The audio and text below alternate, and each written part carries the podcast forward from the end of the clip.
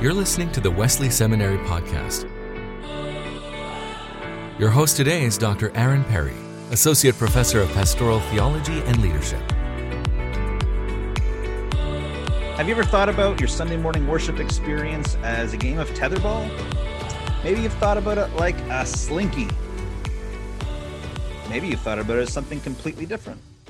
Whatever the metaphor that might come to mind for you, uh, today we are talking about Sunday morning, and specifically liturgy. It can be a bit of an intimidating word, but we're going to unpack what it looks like to have the Christian calendar lived out in our liturgy and why following the Christian calendar in our Sunday morning service can be an act of discipleship. And yes, we are going to talk about how Sunday morning might be thought of like a game of tetherball and how Sunday morning might be like a slinky with I think, some depth to it. Certainly the slinky metaphor, because it was not my own. Today's guest is Daniel Reif. Daniel is the author of Living Christ, Embodying Jesus' Life in Worship Through the Christian Year.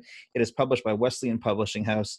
Daniel is the co director of worship arts at College Wesleyan Church in Marion, Indiana, where he has served since 2012. Daniel has a master's of worship studies from the Robert E. Lee Webber Institute for Worship Studies in 2019. He is a doctoral student at the same institution, and he is one of the pastors that I certainly enjoy being led by and learning from in our worship time at College Wesleyan Church, where my wife and I and the rest of our family have the privilege of serving and participating in worship.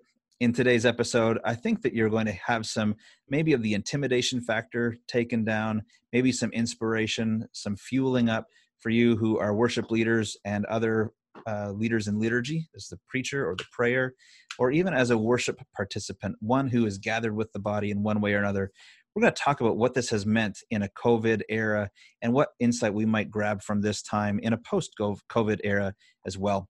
Thanks so much for tuning into this episode. Enjoy the podcast. We are Wesley, and you belong here. My name is Victoria Borum, and I am Wesley. I'm Lenny Luchetti, and I am Wesley. My name is Chris, and guess what? I am Wesley. Hi, I'm Tina Shappett, and I am Wesley. We recognize this beautiful diversity that the Lord has called together that is Wesley. My name is Corey Merritt, and I am Wesley. I am Wayne Brown, and I am Wesley. I am Colleen Derr, and I belong here. You belong here too, because we are Wesley. Welcome to the Wesley Seminary Podcast. Pastor Daniel, it's good to have you with us. Thank you. It's good to be here. Full disclosure Daniel is one of the pastors at College Wesleyan Church where I attend, and I certainly have enjoyed his leadership and ministry and learning from him. And uh, so this is this is more than uh, just talking to a, a person who I think's got a good voice and a good mind to share with our listeners, but a person that I've enjoyed getting to know personally. So I'm really glad you're with us. I'm glad to be here. So you've just published the book Living Christ, Embodying Jesus' Life in Worship, Worship Through the Christian Year. It's published by Wesleyan Publishing House.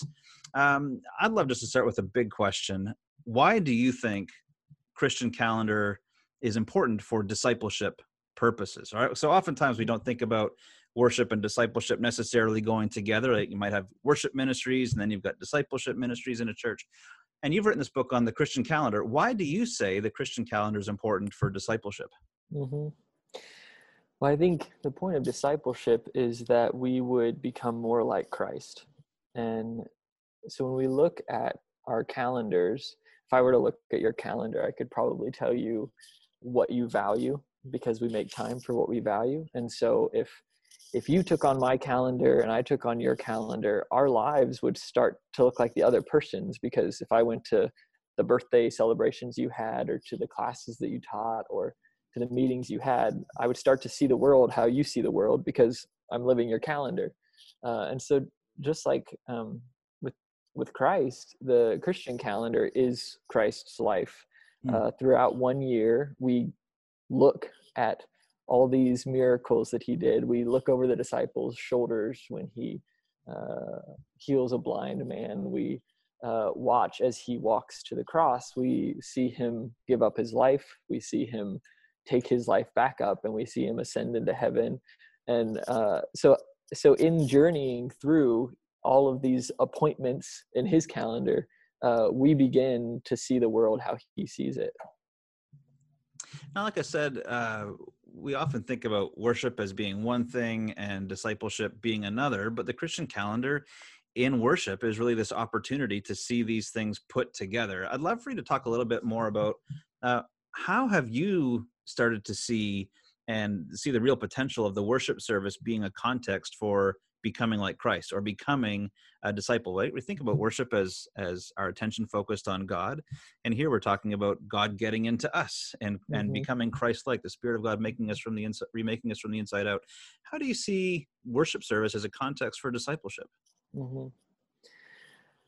I think the whole worship service acts as a blueprint. It is uh, a window into the kingdom of God, the culture of God. So on Sunday mornings, uh, we gather all the people of God into a room and we remember the story of God through the Christian year. Uh, and and by remembering him and the way that he works and his ultimate work of uh, redemption, then that forms us so that then we're sent out to live that story out through the rest of our lives. The Eastern Orthodox Church has a phrase uh, called the liturgy after the liturgy. Um, and the, the first L is a lowercase l, and the last L is an uppercase L, because they're saying that the week, Monday through Saturday, is this lowercase liturgy that is lived out of the uppercase liturgy. So on Sunday, we witness the kingdom of God. And then Monday through Saturday, we live it. And so on Sunday, the things that we do in the service aren't just things to do, but they form us, they give us patterns and habits and they teach us how we how to talk to god. They teach us how to read scripture. It teaches us how to interact with each other. It teaches us how to share with each other at the table. All these things are giving us habits and a, a, a lens by which to see the rest of the world. I remember a, a couple of years ago i caught myself um, writing on why Sunday morning church attendance was important. And uh, a couple of the themes that you've mentioned probably made it some way somewhere into the article, not nearly as articulate articulate as you've given to us here. But uh, one of the reasons I put down was I have children, right? And I want them to see a pattern in my life and to mm-hmm. realize what it is that we orient our lives around. And then just after writing that article, I was having a conversation with a person. It was Monday morning, and I and I found myself found myself saying, "How was your weekend?" And it was like my own article came back to hit me in, in the head. And I was like, "Wait a second, Sunday's not the weekend, right? Sunday's the first day of the weekend. So you've mm. crafted that for us right now. You've said, you know, the week of Monday to Saturday, and Sunday really is the first day of the week. So I've had to modify my language. So rather than asking people, "How's your weekend?" I say like, "How was your Saturday and Sunday?" Right? So I'm not trying to like get into some kind of nitpicky theological conversation. I don't think it is, but I'm not trying to make a point in asking the question. I'm still trying to actually spark a conversation and just you know ch- check in with colleagues and coworkers and friends but in a way that's still faithful to recognize sunday's the first day of the week and it's the first time that i'm setting aside to be with god so that the rest of the week is well ordered or as you say if you look at my calendar you're going to be able to see what's what's valuable and what's important mm-hmm. um, and so I, I, appreciate you making that distinction because suddenly um, I, i'm reminded that all of my work is resting on Christ's work. Mm-hmm. All of my work of Monday to Saturday is resting on what Christ and what only Christ could do on Sunday. You know, the um, mm-hmm. in being raised from the dead, in in breathing on us the Holy Spirit. That that only only Christ could do that. Mm-hmm. And so I'm anything that I give to Him and return to Him is resting on that on that work of Him. Um, mm-hmm. you had the phrase, uh, "The things that we do in worship aren't just things to do." Uh, preacher that I've learned a lot from as far as communication goes, Andy Stanley. He used to have this phrase. He said uh, he would challenge preachers. He'd say, "Preachers, you are not there to fill the time." He said, "No one, no one is coming to church."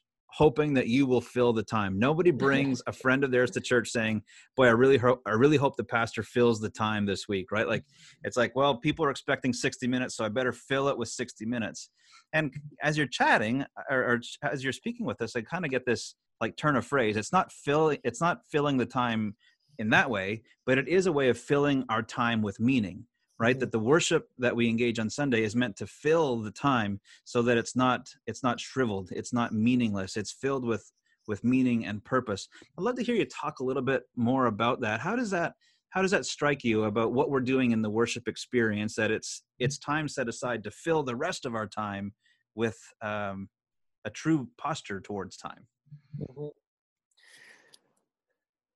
yeah i think in the the corporate worship service we have to we have to enter it recognizing that um, recognizing that this is a conversation mm. between God and his people. So we have something to learn, we have something to bring, um, and to to realize that all the things that happen in the service are formative, mm. even if we even if we don't intentionally put it there. Everything that uh, that we do does does inform us in some way. So um, a, a, simple example that we always talk about is it seems to be a common trend now. People will turn off the lights, um, and and when you think and consider, well, what what is how does that form the believer who walks into corporate worship service and we turn off the lights so you can't see anyone else?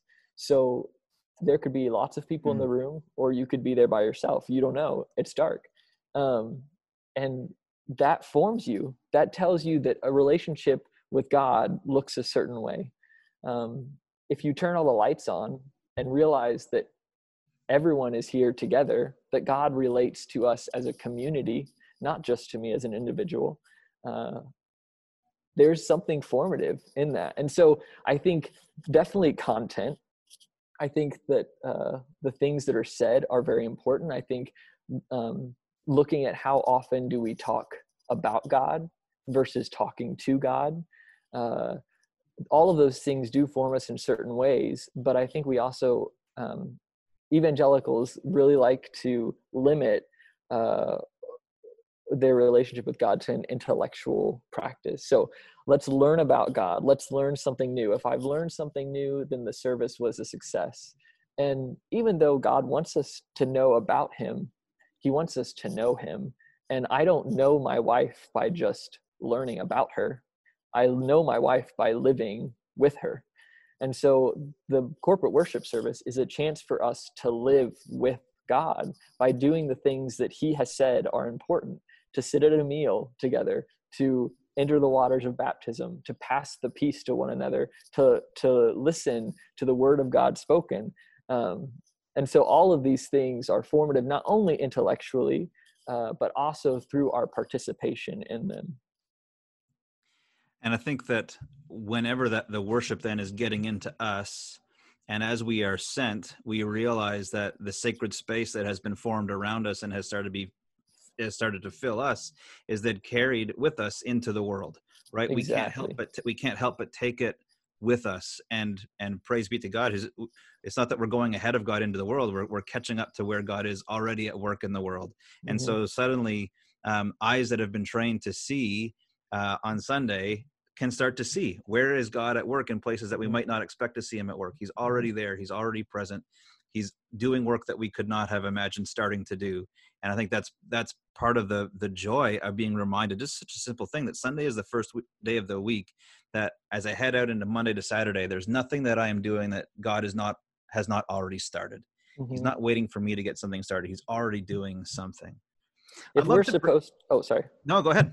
If, if we're supposed to be the image bearers of god then there's this idea the world doesn't know what God looks like unless we bear the image to them. And so Sunday morning is when we learn and discover what that image is so that then like you said we can channel channel that image and channel his grace to the world around us it's kind of that line uh so, and we might even think like well all this talk about sunday all this thinking about sunday how does it connect with the world how is it good for the world and there's a phrase that comes out of that that says you know a person is so heavenly minded that they're no earthly good and we we all can kind of bring that person to mind right like mm-hmm. they're they're it's like they're living in the clouds you know and mm-hmm. and there's there's an aspect of them that just never right. seems to to make touch with reality or the or the world in which we live but there's a subtle turn of that phrase that says um, a person is so heavenly minded in order to be of earthly good, right? A person mm-hmm. who's properly heavenly minded is one who can be of true earthly good, and that was the the insight, one of the insights of Saint Augustine, when he's he's seeing the city of God being formed up and how it's consistently infiltrating the city of man, this the the you know the city the empire of Rome, consistently doing that, and so you have these these realities that are both ongoing, kind of side by side, but the city of God is consistently infiltrating um, into the cities that it lives around. And Sunday then can be such a, a, a drive, such a resource, such a um, not an escape from the world, but uh, but a it is a it is a kind of retreat, right? It is a retreat in order to be resent out. There's a there's a consistent pattern of of withdrawal and and uh, resending. Now, with that in mind, there, there's a couple of things that come up. One is just the the I mean, there's a number of statistics that are coming about about people who went to church prior to COVID and now are not returning. And like I see, like mm-hmm. you know, one third of churchgoers are no longer going back. And I mean, we're we're so fresh into this experience that one, we don't know what data is right, and two, we certainly don't know what it means, right? So so kind of like not not necessarily getting into that, although it's it's good work to be that will need to mm-hmm. be done and good research. But I would love to hear how you are addressing the heartbeat of what you've talked about, which seems to be centered around a gathering, right? How are you working to overcome the challenges of leading people in worship when you're often not in the same location, right? There's a time that that none of us at our church were we're gathering. We're starting to do that, and we have some some protocols in place to make sure that we're doing that as wisely as we can. Mm-hmm. Um, um, but we're able to kind of start gathering. But there's still a whole lot of us that aren't there, and there's some churches that they're still not gathering in person, mm-hmm. right? They're still relying on on spiritual formation uh, through the Sunday liturgy, through Sunday morning, mm-hmm. happening across a technological barrier yeah. right, through a mm-hmm. distance. Um, I'd love to hear how you're working to overcome some of the challenges in your work as a worship leader. Yeah, I don't know. uh, no, it's it definitely is a huge challenge, and part of me, because because we value this is okay if if we are able to package what we do on sunday morning in such a way that you can watch it online and feel like you've gotten as much from that as being in the room we have been doing something wrong in corporate hmm. worship hmm. i think part of this is there should be a longing to return because we're missing something we really are i think we can do online uh, worship really well uh, but I think we'll always be lacking if we aren't in the room together. And so, uh, so that's the hope. Like everything we're doing is is trying to leave a little bit of tension of saying this is incomplete. Like you should be desiring to come back, but at the same time, uh, we've tried uh, to encourage our people to, if they're going to watch the services online, to find groups that they feel comfortable being with uh, and watching the service together. We've tried to create um, weekly online resources with discussion questions so that if people watch the service separately, they could either meet up as a group later or even call each other if they don't want to be in person to discuss the service. So there's some sort of corporate interaction um, around the the service. Yeah, it is. It is kind of a uh, grit your teeth and and push through it, right? And and I think it one of the things that might be possible we might think about this is right this pandemic is going to come to an end. They all they all have they all you know god by god's grace they all will. And life looks different and life looks the same. You know it's not like it's going to be a completely new set of creatures that that pick up the day after the pandemic is declared to be over and all of these things. All right so there's there's uh, there there is going to come an end to it but there likely will come another such event. And maybe it won't be a global pandemic, maybe it'll be more local and churches. Mm-hmm. But you might we might say, well, how can our Sunday mornings start to prepare us for that? And we, you talked about there is a loss, right? There is something that I'm missing out on. Of course, the practice of of lament, right? The scriptures of lament. I remember one time, the first time I preached a psalm of lament during uh, Advent, and I was like, you know what? We're just going to try it. We're going to try something different. And it was probably one of the Sundays that I got some of the least feedback of, boy, that was a good pass. That was a good message, right? Like, oh man, David just preached that. You know, probably some of the least feedback, but I got feedback from one person that I hardly ever got feedback from. Mm. And it was like, that was a word that God had had for them. And I think that the Sunday morning can be something that we use to prepare our people for all the ups and downs of life, mm-hmm. right? If we only think about it as celebration, and even we uh, we started to call our our our worship gathering celebration services. Well, that's that's a good thing, right? There, mm-hmm. there we are gathered to celebrate the resurrection.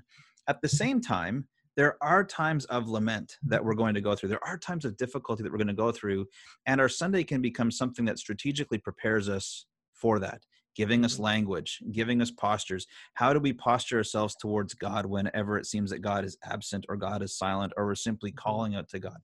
Um, mm-hmm. and I see that as one of the as one of the maybe one of the things that we can reclaim is like, well, maybe Sunday morning, while it is a celebration, we can also remember it's more than a celebration, right? And the and you know, I think this is one of the things that that uh, you do really well and that you lay out in the book is this is what one of the benefits of going through the rhythm of the christian calendar gives to us mm. right there are times uh, such as lent that prepare us to give mm. something up and to realize well what is it to be without and how do we live faithfully in a time um, of lack do you see the sunday morning service as, as something that we can even use to prepare people for you know future maybe it's personal kind of pandemic kind of things where it feels like everything is just falling apart and everything is disconnected. I'd love to hear some of your thoughts on that.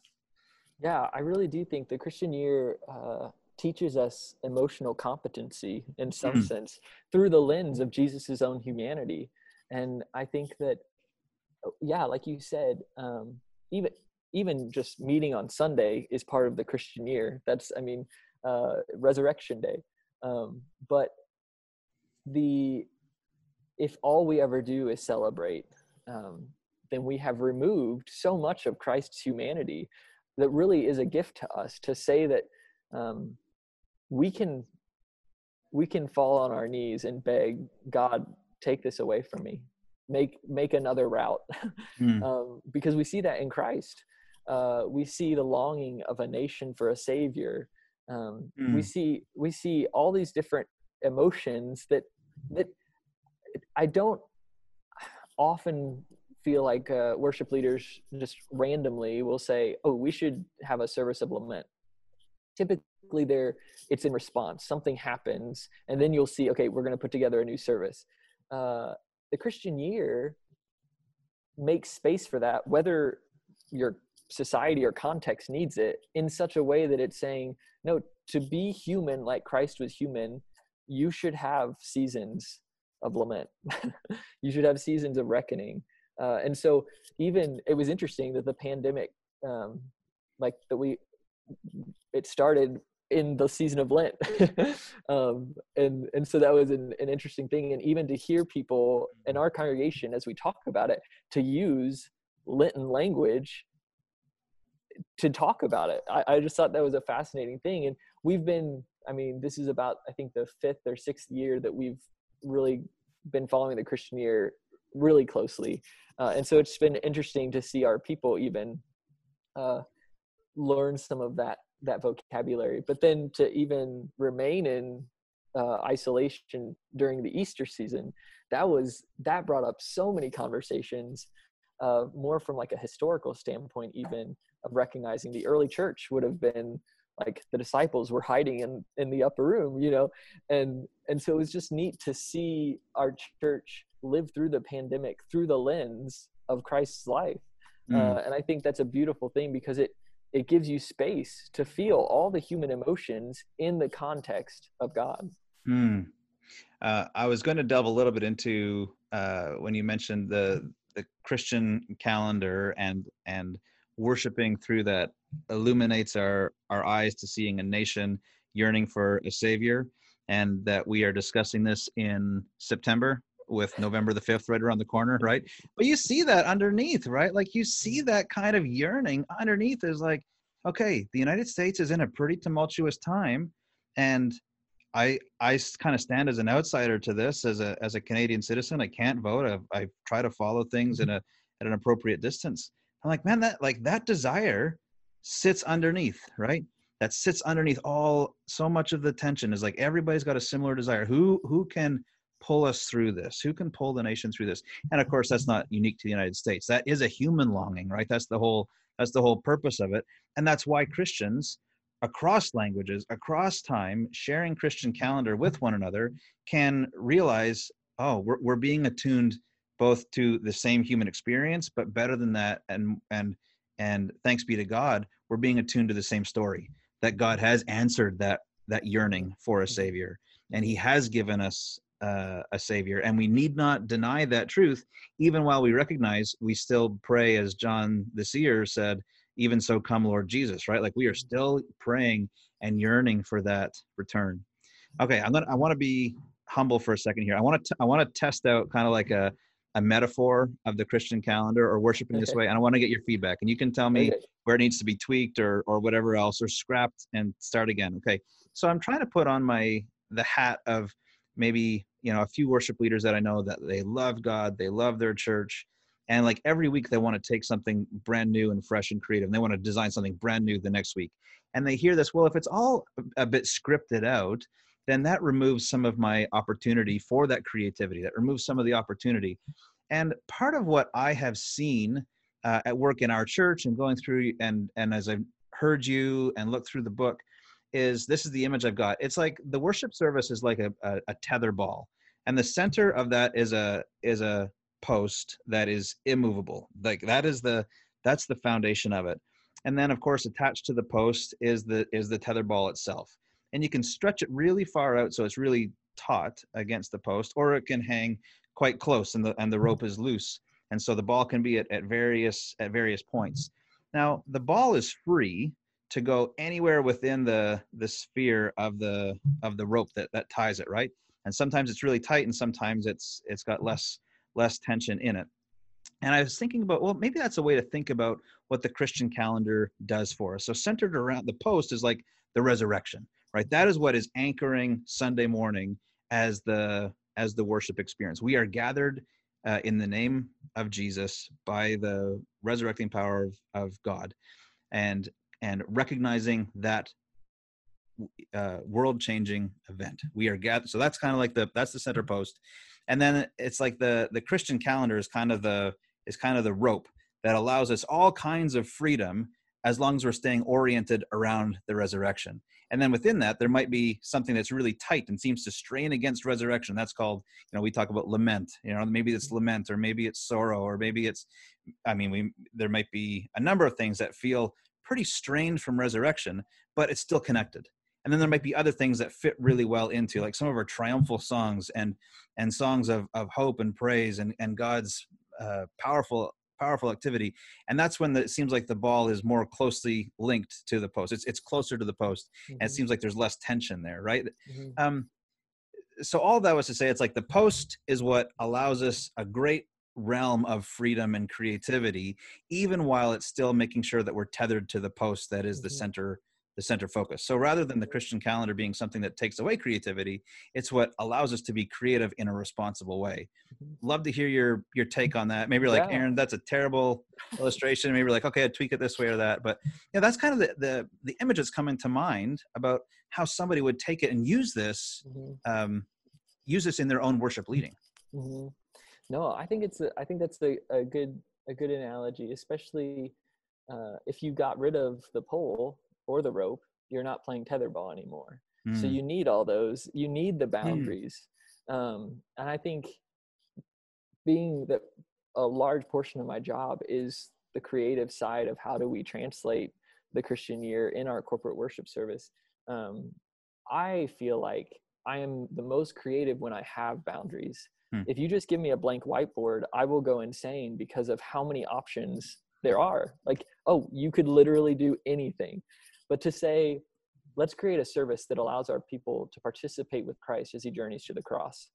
Okay, there's still a lot of ways to go, but I've built like a boundary. So like, yeah, the ball can only go so far. Uh, and so I think I think that's a, a really good analogy. I know that, uh, as you said, there's some of this. There's always some fear of like doing something again and again, like a ritualistic thing, and I, get that. Um, another analogy I've heard of is is kind of like a slinky. How a slinky is round, right? Um, and so like in the Christian year, it's the same circle every single year. Like every spring, you're gonna get to Lent, and there's gonna be Easter. So it's like the same thing every single year. But as you go, as you ascend higher and higher on the slinky, you're at a different place. Even though it's still the same circle, you're Mm. going higher and higher and higher. So when you use the Christian year, the story of Christ doesn't change, but it expects you to change as you continue to journey through it. And I think a lot of times evangelical churches will try to produce new things every week so that they're actually enabling their people to never have to change because the service will change. Liturgy mm. says we're good the liturgy will stay the same because the story of God doesn't change, but you're changing as you grow in that story. Wow.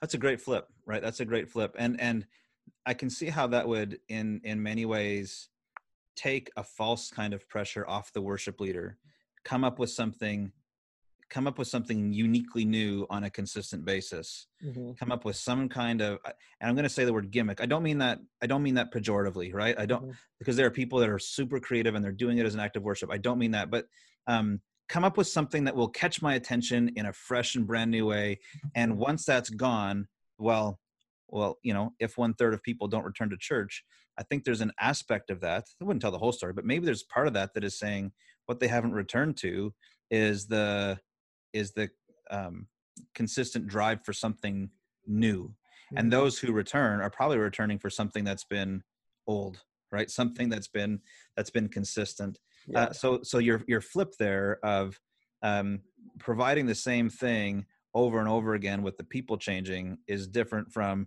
providing something new over and over again and the people not right? What a great paradigm paradigm shift. Mm.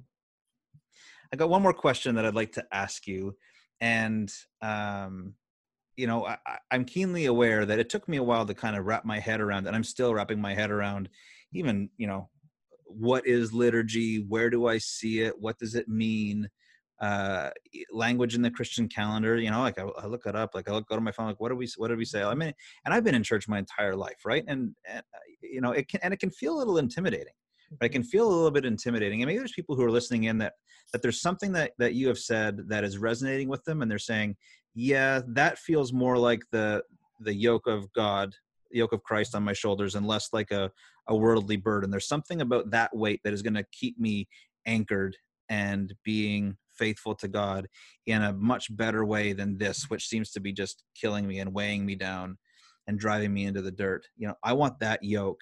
And at the same time maybe there's a bit of fear or intimidation. They're like what if i do something wrong? Right? Like how am i going to do all this right? Uh, i do commend your resource to them living christ published by wesleyan publishing house. And maybe one way that we could even further commend the, the book is just if you were to give one thing that you would say here's a great way to start all right you know you you worship leader or pastor you don't think of yourself as a liturgist but something is resonating here's a great way to start what would you say to that person First, I would say uh, to relax when you hear the word liturgy, uh, because all that it means is the work of the people. And so every church has a liturgy. Uh, some it's written down and very structured, and others it's very free. But whatever you do on Sunday is your liturgy. Um, the goal of liturgy, then, of worship, is to get the people to do something. And so I would say if you can have your run your whole service uh, and go through every single part of it without the people in the room and and look at it and say like yeah that was a pretty good service. Then it, it's not a good service. Because mm. you shouldn't be able to rehearse your whole, your whole service because the service should require the work of the people. There should be elements in your service whether it doesn't have to be like high liturgies of like written out structured call and response. It doesn't have to be that. There should be elements in your service that require the people to be there for you to rehearse it. So the passing of the peace is a liturgical element because it's the work of the people to pass the peace of christ to one another. Communion is liturgy. Baptism is liturgy. Uh, the prayers of the people even though you could say it the idea is you're saying names of people in the congregation. So it really isn't a prayers of the people unless the people are there. Uh, and so that's what i would say look at your service and say what elements require the people to be there and if there isn't any that's your first step create something that requires the people of God to be in the room for that element to happen. It's a great step. Thank you. Mm-hmm.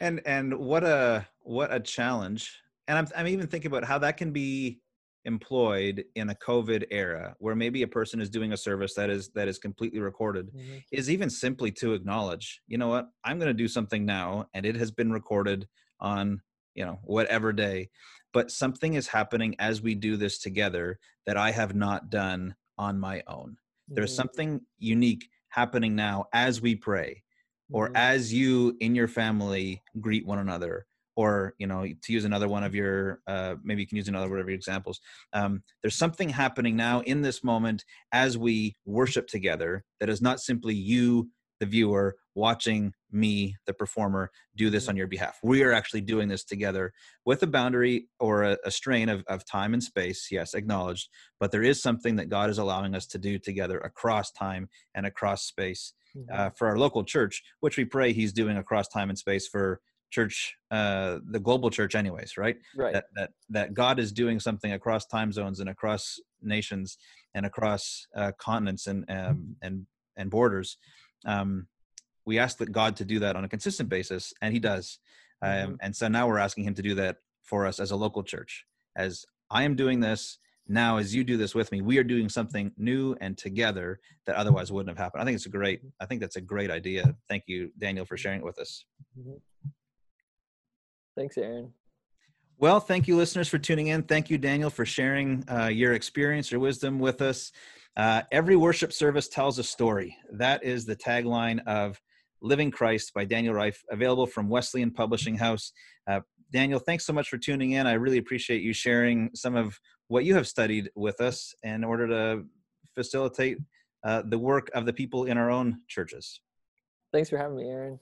Thank you, listeners, for tuning in. If this is the first time you have heard the worship service compared to a slinky, then I think that you should share this episode around. Share it around with a few people and let them know uh, something that you are, are learning or checking out. I encourage you to like and subscribe, upvote us on whatever listening platform that you are using to access the Wesley Seminary podcast. Thanks to Daniel. Thank you, listeners. Thanks to Cam for his editing and produ- production work. I certainly appreciate uh, all the effort that goes into making these episodes available.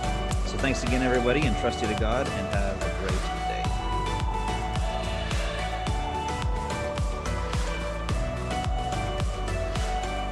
Find us on Facebook, Instagram, and Twitter under the name Wesley Seminary.